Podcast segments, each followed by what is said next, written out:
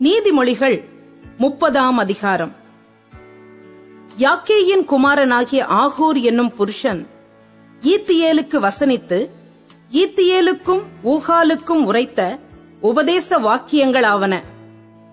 மனுஷர் எல்லாரிலும் நான் மூடன்.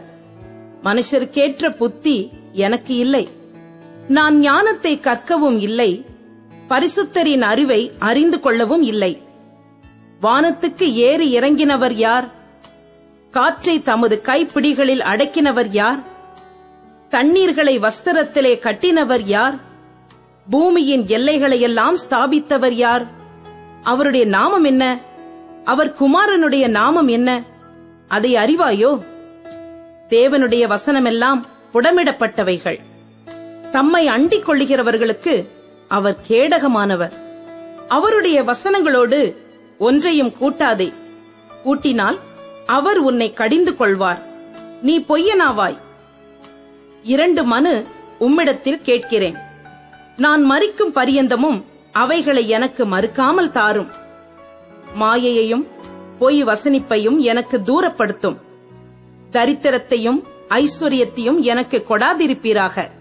நான் பரிபூரணம் அடைகிறதினால் மறுதலித்து கர்த்தர் யார் என்று சொல்லாதபடிக்கும் தரித்திரப்படுகிறதினால் திருடி என் தேவனுடைய நாமத்தை வீணிலே வழங்காதபடிக்கும் என் படியே எனக்கு அளந்து என்னை போஷித்தருளும். எஜமானிடத்தில் அவனுடைய வேலைக்காரன் மேல் குற்றஞ் சுமத்தாதே. அவன் உன்னை சபிப்பான் நீ குற்றவாளியாக காணப்படுவாய். தங்கள் தகப்பனை சபித்தும் தங்கள் தாயை ஆசிர்வதியாமலும் இருக்கிற சந்ததியாரும் உண்டு. தாங்கள் அழுக்கற கழுவப்படாமல் இருந்தும் தங்கள் பார்வைக்கு சுத்தமாக தோன்றுகிற சந்ததியாரும் உண்டு. வேறொரு சந்ததியாரும் உண்டு. அவர்கள் கண்கள் எத்தனை மேட்டிமையும் அவர்கள் இமைகள் எத்தனை நெருப்புமானவைகள். தேசத்தில் சிறுமையானவர்களையும் மனுஷரில் எளிமையானவர்களையும் பட்சிப்பதற்கு கட்கங்களையொத்த பற்களையும் கத்திகளையொத்த கடவாய் பற்களையும் உடைய சந்ததியாரும் உண்டு. தாத்தா என்கிற இரண்டு குமாரத்திகள் அட்டைக்கு உண்டு. திருப்தி அடையாத மூன்றுண்டு. போதும் என்று சொல்லாத நான்கும் உண்டு அவையாவன. பாதாளமும் மலட்டு கர்ப்பமும் தண்ணீரால் திருப்தி அடையாத நிலமும் போதுமென்று சொல்லாத அக்கினியுமே.